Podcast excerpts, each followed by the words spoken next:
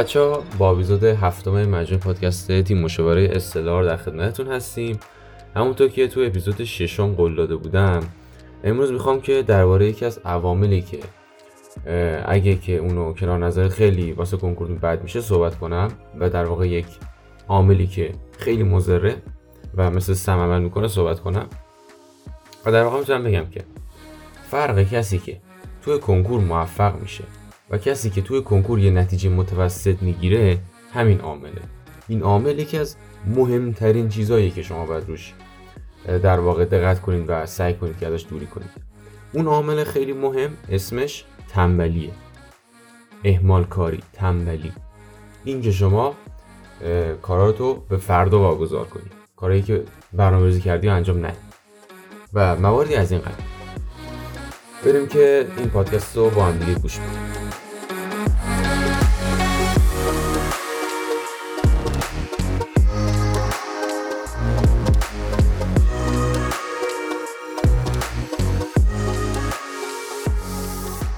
ببینید اول یه سری راهکار بهتون میدم. اول یه سری توضیحات راجع به تنبلی بهتون میدم و بعد از اون یه سری راهکارهایی بهتون میدم که بتونید بهش غلبه کنید. خب اول از همه می‌خوام اینو بررسی کنم که چرا تنبلی به سراغتون میاد. به طور کلی میشه گفت دلایل زیادی وجود دارن که باعث میشه که شما دچار تنبلی بشین. یکی از مهمترین دلایلش که توی قسمت های قبلی هم راجبش توضیح مختصری دادم ترس از شکسته ترس از شکست خودش باعث میشه که شما شروع نکنید. یعنی همش فکر کنید که قرار آزمون بعد نتیجه نگیری و این آزمون خیلی سخت و با خود دویی که من آزمون خوندم نتیجه نگرفتم پس همیشه همینطوری خواهد بود و من موفق نخواهم شد و همیشه همین و من از بقیه کمترم و اینجوری با خودت فکر می‌کنی؟ و این نوع فکر کردن باعث میشه که شما در واقع تنبلی کنی اهمال کاری کنی و انرژی خودتو صرف کارهای دیگه بکنی. مثلا به خیال شروع کردن و کنکور بشی. یه دلیل خیلی مهم دیگه ای که مخصوصا توی سالهای اخیر خیلی پررنگ شده و باید حتما توی سال کنکور کنترلش کنین فضای مجازیه. فضای مجازی. وقتی که یه مدت بدون کنترل توی فضای مجازی باشین یه حالت اعتیاد آوری ایجاد میشه که این باعث میشه که شما دل کندن براتون از دل کندن از فضا مجازی براتون خیلی سخت باشه. و فکر می‌کنم این موضوعی باشه که خیلیاتون باش درگیر باشید. و خود من هم یه سری تجربه های مشابه داشتم و در واقع وقتی که سال کنکورم شد کمی مشکل داشتم که بخوام از فضای مجازی خودم رو دور کنم. اما خدا رو شکر با اراده تونستم ازش دوری کنم و یه سری راهکارهایی به کار بردم. و در واقع می‌تونم بگم که مهمترین راهکاری که من باهاش تونستم از فضای مجازی خودم رو دور کنم حذف کردن ابزارها بود. یعنی من اومدم با چیزی که می‌تونستم برم تو فضای مجازی اون وسیله رو کلا دور کردم. کلا دیگه من چیزی نداشتم. و همین باعث می‌شد که من دیگه نرم تو فضای مجازی. به همه کسایی که تو فضای مجازی بالاخره باهاشون دوست بودم گفتم که من دیگه قرار نیست که به این فضا بیام و میرم تا آخر کنکور و تا درسم تمام نشده بر نخواهم گشت. و همین هم عاملی شده بود که من هیچ وقت یه فضای مجازی برنگشتم. اما ببینید چرا فضای مجازی براتون مضره؟ اینه که اولا اینکه مغزتون بهش عادت می‌کنه و یه وقتی رو هر روز دارین صرفش می‌کنید و یکم این که فضای مجازی از شما انرژی زیادی می‌گیره. اینکه شما مدام پست های مختلف رو چک کنید توی اینستاگرام توی تلگرام به این و اون جواب بدی. همین خودش کلی انرژی از شما می‌گیره. اینکه شما با اتفاقای روزمره همش درگیر باشی با اتفاقای نچندان مهمی که واسه دوستات مثلا جایی رفتن تو اینستا پست گذاشتن هی ذهنت مشغول اینجور چیزا بکنی هم انرژی ازت گرفته میشه هم وقت ازت گرفته میشه. در نتیجه فضای مجازی رو کنار بذار. تا تو بتونی که تلاش کنی تنبلی رو کنار بذاری. خب دو تا دلیل مهم دیگه هم میگم. در مورد تنبلی که چرا شما تنبلی می‌کنی؟ و بعدش میرم سراغ راهکارهای برای برطرف کردن تنبلی. عامل دیگه ای که می‌تونه باعث تنبلی شما بشه محیطه. محیط شما شامل خانوادهتون دوستاتون مدرسه و هر فرد و مکانی که شما در طول روز باهاش سر و کار دارید. وقتی که تو این محیط افرادی رو ببینید که هدفی ندارن و دائما دارن وقتشون رو هدر میدن شما هم کم کم به سمت تنبلی پیش میرید. یعنی چی؟ خب اینو همه می‌دونید. ما از محیطمون تاثیر می‌گیریم.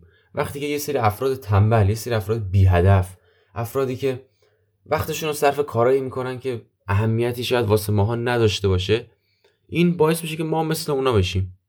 این یک موضوع واضحی واسه هم دیگه است واسه هم است. پس سعی کنید دورتون رو با افرادی پر کنید که افراد با انگیزه باشن.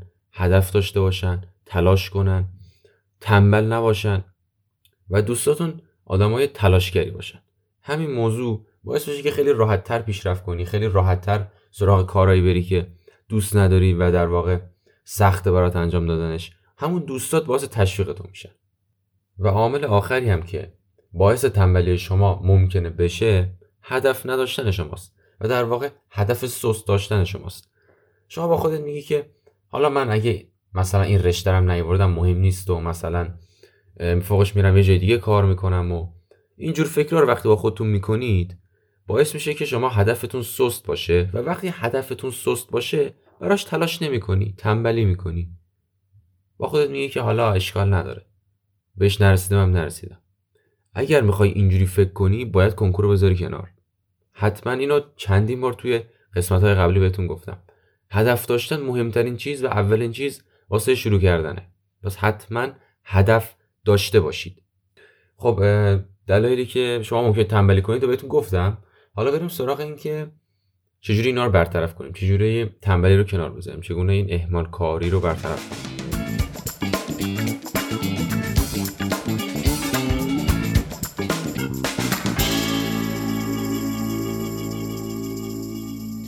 قسمتی که می‌خوام بگم فقط واسه کنکورتون نیست و راهکاراشو می‌تونین توی بقیه بخش های زندگیتون هم استفاده کنید اولین راهکار داشتن هدف و به عبارتی بخوام بهتر بگم پیدا کردن هدف مناسبه. دقت کنین گفتم هدف مناسب. یعنی اول باید به خودتون و توانایی و استعداد و اون ویژگی هایی که دارین نگاه کنین بعدش یه هدف متناسب با اونا پیدا کنید. توی قسمت قبلی بهتون بیشتر در این مورد توضیح دادم که هدفتون رو انتخاب کنید و یا چجوری براش تلاش کنید و اینها. در مورد هدف توی قسمت قبلی و برنامه ریزی بیشتر صحبت کردم. ببینید یه عامل مهمی که وجود داره اینه که شما باید ارزش خودتون رو بدونید. آیا تنبلی کردن منو به جایی که لیاقتشو دارم میرسونه؟ باعث میشه که من به هدفم برسم؟ یکم که با خودت فکر کنی می‌بینی که تنبلی کردن باعث میشه به اون چیزی که لایقش هستی نرسی. و در واقع هدفت هی کوچیک و کوچیکتر میشه. وقتی تنبلی کنی تلاش نکنی هی میگی حالا 20 نشد 19 19 نشد 18 18 نشد 17 هی تلاشت کم داره میشه هی اون چیزی که داره بهش می‌رسی کمتر میشه. تو لایق 20 بودی. ولی انقدر اهمال کاری کردی که الان به 15 هم راضی. پس اینو تو ذهنت خوب حک کن که تو باید تلاش کنی و تنبلی رو کنار بذاری. تو لایق بهترین ها هستی. تو باید ارزش خودتو بدونی و وقت تو سر کارای بیهوده تلف نکنی. خب این راهکاری که گفتم بیشتر حالت ذهنی و درونی داشت؟ اما راهکار دوم بیشتر حالت تمرین مانند و عملی داره. و به شخص خودم ازش خیلی استفاده کردم. توی این راهکار شما باید کاری که قرار انجام بدین و به قسمت های کوچکتر تقسیم کنین و برای هر قسمت یه بازه زمانی در نظر بگیرید. این بازه زمانی برای هر قسمت باید یه کمی کمتر از بازه اصلی واسه اون کار باشه. حالا این یعنی چی؟ شاید یکم سخت باشه فهمیدنش. با این مثال براتون توضیح میدم و خیلی بهتر خواهید فهمید اینو. مثلا فرض کنید که شما قراره که 100 صفحه کتاب رو توی ده روز بخونید. به جای اون ده روز اون کار رو توی نه روز انجام بدین. اینجوری یه روز وقت اضافه میارین که سه تا فایده خیلی مهم می‌تونه واسهتون داشته باشه. اولیش اینی که شما یه برنامه منظم واسه خودتون تدوین کردین و همین برنامه می‌تونه جلوی تنبلی شما رو بگیره. دوم اینکه اگه خدایی نکرده در طی اون ده روز واسهتون مشکل پیش اومد و نتونستین کارتون رو انجام بدین از اون روز جبرانی استفاده کنید. و فایده سومی هم داره. اینکه وقتی کارتون رو توی نه روز کامل انجام بدین توی روز دهم می‌تونید اشکالات خودتون رو برطرف کنید یا مثلا مرور کنید. اون کتابی که قرار بود بخونید و مرور کنید. این سه تا فایده به خصوص واسه شما دانش آموز کنکوری کاربرد خیلی زیادی داره. با این مطالبی که گفتم یکی از شرایطی که باید توی برنامه ریزی مطالعاتیتون رایت کنید و اینم بهتون گفتم. شما باید هر وقت برنامه ریزی می‌کنین حتما اون برنامه ریزیتون یک یا دو روز کمتر از مدت اصلی باشه. مثلا اگه واسه یه آزمون دو هفته ای می‌خواهید وقت بذارید حتما باید سه شنبه یا نهایتا چهارشنبه قبل آزمون تمام مباحث رو تموم کنید. البته دقت کنید که یه سری حالا بالاخره استثناهای وجود داره. یه سری اتفاق ممکنه بیفته یا یه سری درس ممکنه که نیاز باشه که تا پنج هم مرور کنید و بخونید. اما راه حل کلی که درست باشه اینه. راه حل سومی که برای رفع تنبلی وجود داره بهش اشاره کردم توی همین قسمت اینه که شما باید از افرادی که هیچ هدفی ندارن و مدام از یأس و ناامیدی حرف می‌زنن دوری کنید. اینجور افراد تنبلی براشون یه عادت شده. برای تنبلشون یه سری دلیل میارن یه سری بهانه پیدا می‌کنن که تنبل باشن. خب شما وقتی با اونا را بری باعث میشه که مثل همونا بشی دیگه. پس چیکار می‌کنی؟ این افراد رو بعد از زندگیت بندازی بیرون. و افراد درستی رو جاشون بذاری. ممکنه که با این حرف من بگی که خب رفاقت من نابود میشه اینجوری دوستای من من مسخره می‌کنن یا دیگه نمی‌تونم زندگیم خراب میشه و اینجور حرفا. اما ببین رفاقت به این بهانه که آینده نابود بشه ارزشی نداره. تو باید آینده خودتو در اولویت بذاری. و اینو بدون کسی که برای آینده تو ارزش قائل باشه جوری جلوی تو رفتار می‌کنه که تو موفق بشی. به اون چیزی که می‌خوای برسی. اون کسی که شما رو می‌خواد پایین بکشه است که سعی می‌کنه شما مثل خودش تنبل بشی. اما راهکار چهارم. ببینید این راجبش صحبت کردم. اونم کنترل فضای مجازیه. اما حالا می‌خوام این تأکیدی روش بکنم که شما بیشتر براتون این بولد بشه تو ذهنتون. اینا بخوام با یه مثال برات توضیح بدم. فرض کن که طی 9 ماه یا 270 روز شما یک مدت زمانی رو به صورت روزانه به این کار اختصاص بدید. مثلا یک ساعت رو در روز به این کار اختصاص بدید. خب در کل میشه چند ساعت؟ میشه 270 ساعت. یعنی شما کل زمان کنکور 270 ساعت از فضای مجازی استفاده کرد. حالا این ساعت به نظر خودتون کمه یا زیاده؟ حتی خیلی مقدار زیادیه. شما اگر که همین مقدار ساعتی که گذاشتی برای این کار رو بیای روی کارهای مربوط به کنکورت صرف کنی می‌تونه رتبت خیلی جابجا کنه. اینو کی متوجه میشی؟ وقتی که از سرجلسه کنکور میای بیرون با خودت داری سوالا رو حل در واقع بررسی می‌کنی و می‌بینی که اگه یکم بیشتر زیست و میخوندی یکم بیشتر تست می‌زدی حتی یه ذره مثلا حتی اگه شما ده ساعت بیشتر خونده بودی می‌تونستی چهار پنج تا تست بیشتر درست بزنی و اون دانشگاه و رشته که می‌خواستی قبول بشی اون موقع است که می‌فهمی که چقدر این زمان ها مهمه و باید وقت تو ازش به درستی استفاده کنه وقت تو در واقع بدونی که تلاس. وقت تو تو دوران کنکور خیلی ارزشمنده. پس اونو سر کارای بیارزش تلف نکن.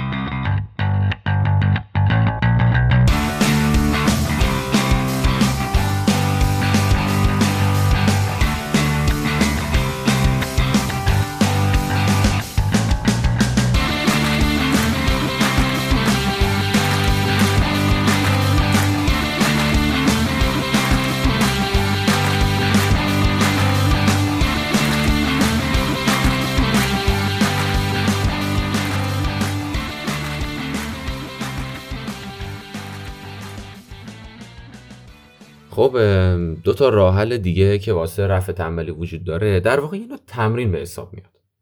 اولین موردش اینه که شما بیای خوابتو تنظیم کنی. منظورم از تنظیم خواب این نیست که حتما ساعت ده شب بخوابی و شیش صبح بیدار شی.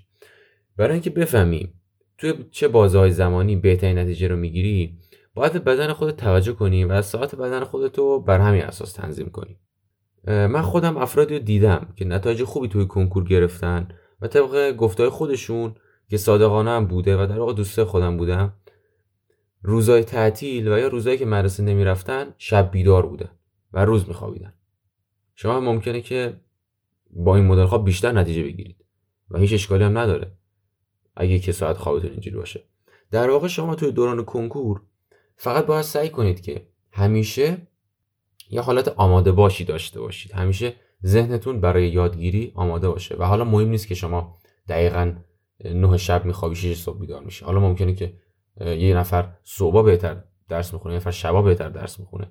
شما باید اون حالت مناسب بر درس خوندن رو داشته باشی. حالا مهم نیست ساعت چند باشه. البته توی این مورد باید دو تا نکته در نظر داشته باشی. یکی این که به تایم های مدرسهتون آسیب نزنه. چون شما موقع تدریس باید خوب و دقیق به مطالبی که سر کلاس گفته میشه توجه کنید. و دوم اینکه به بدن خودتون آسیب نرسه که این خیلی مهمه چون سلامتی شرط اوله و در واقع جلوتر از همه چیز اول سلامتیه و بعدش کنکور و درس خوندن اینجور چیزاست. و در واقع نتیجه گرفتن به بهانه آسیب رسوندن به خودت هیچ ارزشی نداره. خب این راهکارم گفتم بریم سراغ تمرین بعدی. ورزش کردن. یه دستن میگن که سال کنکور فقط درس بخون و بعد که دانشگاه قبول شدی هر کاری دوست داشتی بکن. ببین این دوتا استدلالا جفتش غلط چه در سال کنکور و چه موقعی که دانشگاه درس می‌خونی. شما اینجور مواقع یعنی توی سال کنکور و درس خوندن دانشگاه باید به درس و رشتت پایبند باشی. یه باور غلطی که توی ذهن بعضی دانش آموزا وجود داره اینه که شما دانشگاه که قبول شدی دیگه همش تفریح و دیگه نیاز نیست درس بخونی و دیگه بر خودت راحت میشی و اما این یه تفکر غلطه. شما دانشگاه هم که قبول شدی باید درس بخونی. اما اینو دقت کن. شما یه بار سنگین به اسم کنکور از روی دوشت برداشتی. این خیلی مهمه. شما وقتی بتونی یک مانع خیلی بزرگی رو رد کنی دیگه دانشگاه و امتحان دانشگاه و رشتهتون واسهتون اونقدر چالش برانگیز نیست. می‌تونید از پسش بر بیایید. و دیگه این مهمه که استرس کنکور واسهتون نداره. شما دیگه توی دوران, دوران دانشگاه دیگه اونقدر رقابتی نیستش که بگین که استرس بگیرید بگیر اگه خراب کردم دیگه چیکار کنم و اینا. پس شما قراره که توی دوران دانشگاهتون هم درس بخونید. اما در کنارش تفریح بیشتری هم می‌تونید بکنید. ولی توی سال, سال کنکورتون بالاخره خب باید بیشتر وقت بذاری برای درس خوندن و تفریح تو کمتر کنی. اما نباید نباید از تفریح و ورزشت قافل بشی. اینو خیلی روش تاکید می‌کنم. شمایی که درس می‌خونید برای کنکور اینجور نباشه که به اصطلاح خودتون رو بکشید برای کنکور و درس. اینجوری باشه که هیچ چیز دیگه ای تو زندگیتون نباشه و اگه حتی یه لحظه هم مثلا یک ساعت هم مثلا نشستی یه فیلم نگاه کردی یا رفتی بیرون یا رفتی ورزش کردی با خودت بگی که من دیگه عقب افتادم و من دیگه نمی‌رسم به بقیه. نه. ببین درس خوندن یه فعالیتیه که حتما حتما به استراحت نیاز داره. یعنی حتی به صورت علمی ذهن شما نمی‌تونه همه چیز رو با هم دیگه یاد بگیره. شما اول بعد یه مطلبی رو بخونید بعد اون مطلب یکم زمان بگذره اون تو ذهنتون تثبیت بشه تو حافظتون بره و بعد هی تست بزنید تمرین کنید که اون دوباره هی تازه بشه و هی تو حافظتون تثبیت بشه. پس دقت کن که استراحت هم حتما لازمه. اما در مورد ورزش کردن که بهت گفتم ببینی ورزش کردن مثلا ممکنه هفته ای سه ساعت شما ورزش کنی یا مثلا روزی یه ساعت هم تفریح بکنی این به شما آسیبی نخواهد زد. اما در مورد ورزش دو تا نکته مهم رو بهتون بگم. اینکه قرار نیست که شما توی سال کنکورت ورزش رو به صورت ای انجام بدی. چون ببین ورزش به صورت ای ازت وقت زیادی خواهد گرفت و تو نمی‌خوای این وقت رو بذاری برای ورزش. شما تصمیمت گرفتی. شما هدفت کنکوره. پس ورزش رو نباید به صورت ای انجام بدی. هدف از ورزشی که من میگم اینه که تمرینات بدنی داشته باشی شاداب باشی سرحال باشی و اینم بدون که خود کنکور بالاخره یک بازه زمان طولانی شما باید سر جلسه بشینی و خیلی با این مشکل دارن مثلا خسته میشن کمرشون درد می‌گیره انرژیشون تمام میشه. اینا رو هم توی آزمونایی که میدی باید تمرین کنی روشون و این ورزشه بهت کمک خواهد کرد. پس توی هر کاری میانه روی داشته باشید. اینجور هم نباشه که شما بیای ورزش خیلی طولانی مدت بکنی و بدنت خسته بشه و بعدش نتونی سر آزمون بشینی. یعنی ببین اینجوری بگم. شما توی ورزشتون باید اینجوری باشه که نه ورزش خیلی سنگین انجام بدی و نه ورزشی که در واقع سبک باشه و به درتون نخوره. ورزشی انجام بدید که به صورت میانه باشه و باعث شما شاداب و سر حال بشی. خب در واقع راهکار آخر بهتون بگم. اینه که رقابت کنین تا برای تلاش کردنتون دلیل داشته باشید. این باعث میشه هر روز عملکردتون بهتر بشه و پیشرفت کنین. و اینم بدونین در واقع این اصطلاح رو یادتون داشته باشین که وقتی آب یه جا باشه اصطلاحا میگنده. شما اگه حتی درصد و ترازت هم خوبه اما تغییر تو اونا ایجاد نمیشه بعد از یه مدت ممکنه ممکنه که دچار تنبلی بشی. پس همیشه رقابت داشته باش سعی کن که در جریان باشی همیشه سعی کن فعال باشی اینجور نباشه که به یک روتینی برسی و همیشه همون رو ادامه بدی. سعی کن همیشه در حال پیشرفت باشی. و در, موقع در مورد این رقابت من یه نکته ای بگم. ببینید رقابت کردن و در واقع یه جور دیدین توی آزمون وقتی میدی به کارنامه میده و شما رتبه بندی میشی نسبت به بقیه؟ شما می‌تونید از این رتبتون برای رقابت استفاده کنید.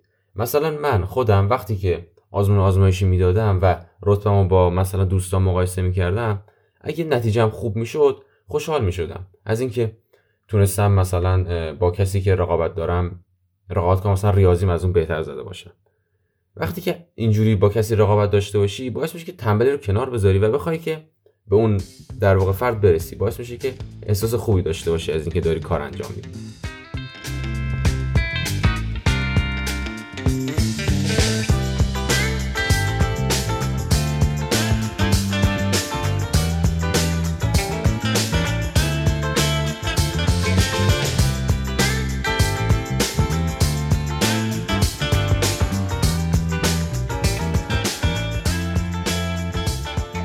در اینجا دیگه پادکست هفتممون هم به پایان می‌رسه و توی این اپیزود دلیل تنبلی رو بهتون گفتیم و یه سری راهکار در موردش گفتیم خسته نباشید. این پادکست فکر کنم که یکم طولانی شد. ولی واقعا مهم بود و مطالب مهمی رو بهتون گفتم. بدونید که تنبلی یه سم واسه کنکورتون. اینو قشنگ تو ذهنتون داشته باشین. تنبلی جوری نیست که بگین که یه چیز خیلی ساده است تو از کنارش رد و هی کار امروز رو به فردا بندازی. تنبلی رو کنار بذار. در آخر اینو بهت بگم که هر موضوعی که واسط یه مشکل یه چالشه نمی‌دونی چجوری از پسش بر بیای و با ما در میون بذار. توی قسمت بعدی راجبش صحبت می‌کنیم. توی قسمت کامنت ها می‌تونی بهمون بگی که می‌خوای ما راجب چی صحبت کنیم. و ما منتظر شنیدن نظراتون هستیم. و امیدوارم که از این قسمت استفاده کرده باشین. در آخرم این اپیزود رو با یه بیت از مولانا تموم می‌کنم. اینو یادتون داشته باشین از شاعر بزرگ مولانا و یه بیتیه که خیلی دوستش دارم. بیرون ز تو نیست هرچه در عالم هست. در خود به طلب هر خواهی که تویی. تا قسمت بعدی خدا نگهدار.